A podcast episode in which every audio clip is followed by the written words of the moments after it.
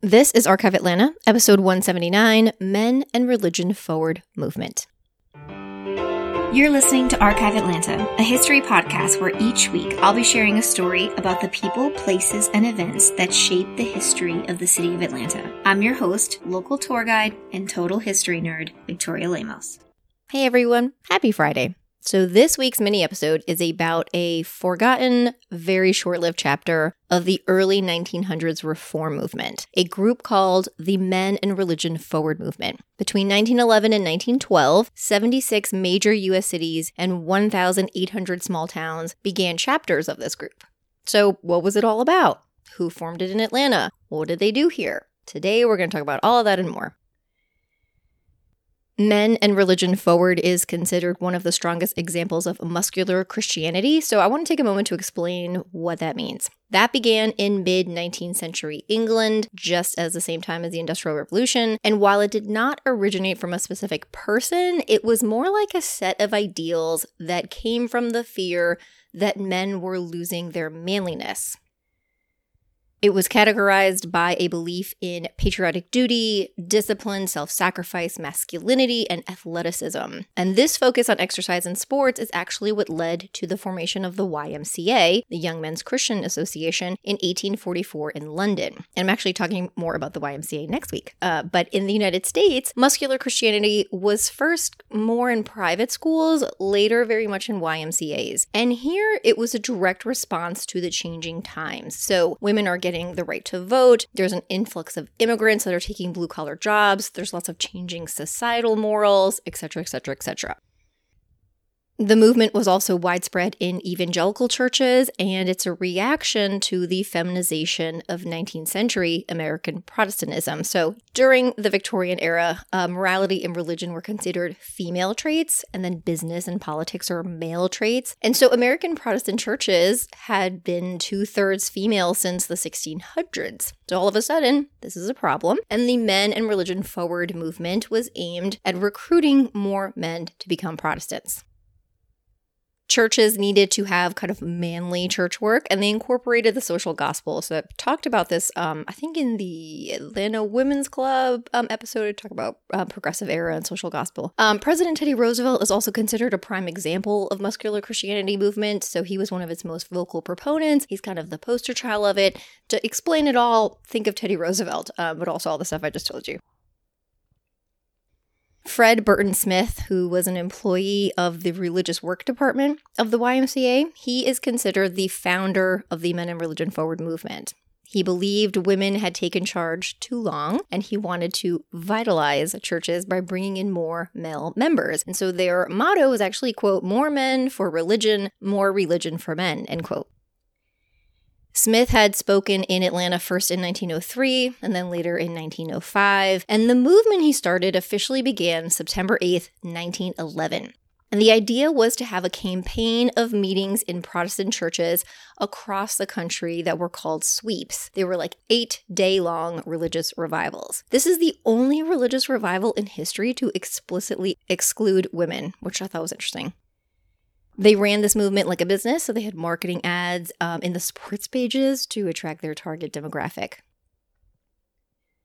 The first Men and Religion Forward meeting in the South was in Nashville uh, in March of 1911, and then by the fall, the movement had reached Atlanta. Reverend Frank Seiler from Wesley Memorial offered his support, along with Dr. John White from Second Baptist, um, Dr. Wilmer from St. Luke's. Really, the most prominent churchmen in Atlanta um, spoke to their congregations about this movement. So by November, leadership from New York City came to Atlanta and they formed a local committee. John J. Eagan was elected chairman, Marion Jackson vice chair, Robert Maddox treasurer, and W.C. Schaefer was secretary. So all of these men, I didn't want to get into each one. I mean, they were all very prominent, uh, white business owners, business leaders, either elected officials. They were obviously Christian, and they almost all had strong ties to the local YMCA. I think Marion Jackson was president.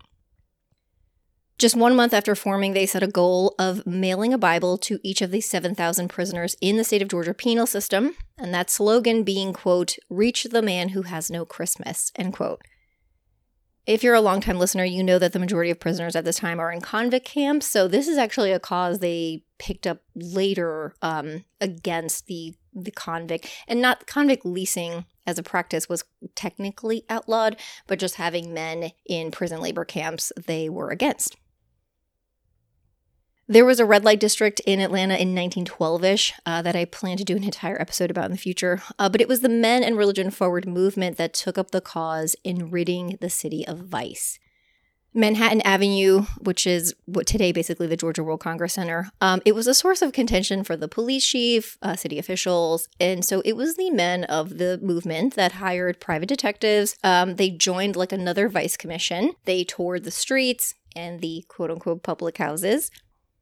In 1913, the city, with the help from the group, instituted like a mass closing of all the houses of ill repute. So they did a 4 p.m. deadline, uh, September 29th, I think it was, 1912. And so this had 50 houses that put out all of these women with nowhere to go and no jobs.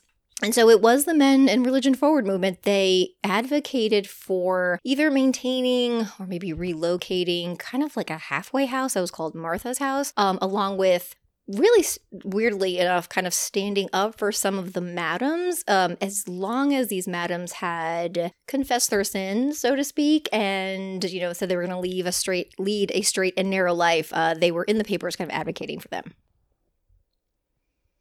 by 1914, it was Marion Jackson who spoke to the press about how the vice was gone, you know, had not been shuffled to another part of the city. He says, quote, the dragon had its claws pulled, end quote, and that Atlanta no longer had to contend with licensed and capitalized vice. That was a bit of a reach, but we'll probably talk about that in another episode one day.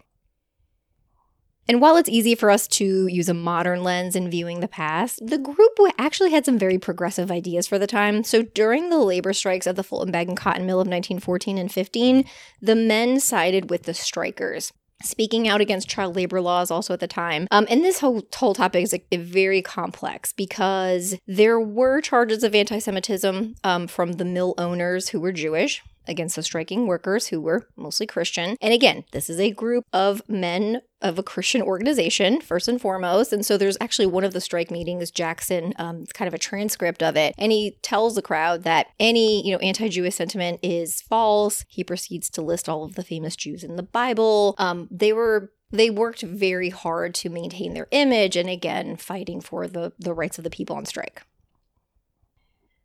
They were also strongly pro prohibition. They thought of alcohol as the true gateway drug, so to speak. So if you could stop the sale and consumption of alcohol, you can really like cure the world of all vice and evil. And so in the summer of 1915, at a mass meeting at the Grand Theater, the members of the Men and Religion Forward movement petitioned the mayor and city council to refuse uh, beer saloon licenses and licenses to locker clubs. And so for me in, in kind of reading this mini history, this was like the beginning of the end. So what was happening is locker clubs were found in very prominent white private clubs like Piedmont Driving Club, and it was a loophole for men to be able to legally drink during Georgia's prohibition. And it was, you know, very accepted you know, no one was trying to fight that. But the men and religion forward movement was like, no, this is not right. And so having these leaders go to actually state conventions um, and in local government, they started to get a lot of hatred. All in all, the Men and Religion Forward movement held 7,000 meetings between 1911 and 1912 across the country, attended by one and a half million men. But even by April of 1912, it was apparent to the leadership in New York that there was like a lot fewer conversions than they anticipated. So the national movement formally ends in 1914, but Atlanta's organization held through through I think 1916. And even then there's indication that, that the men and their cause just shifted into other groups with different names. So there you have it, the short story of the Men and Religion Forward movement. Thank you everyone for listening. Remember to leave a rating and or a review wherever you listen to your podcast. There is a link in the show notes if you want to support the work, and I will talk to you guys next week.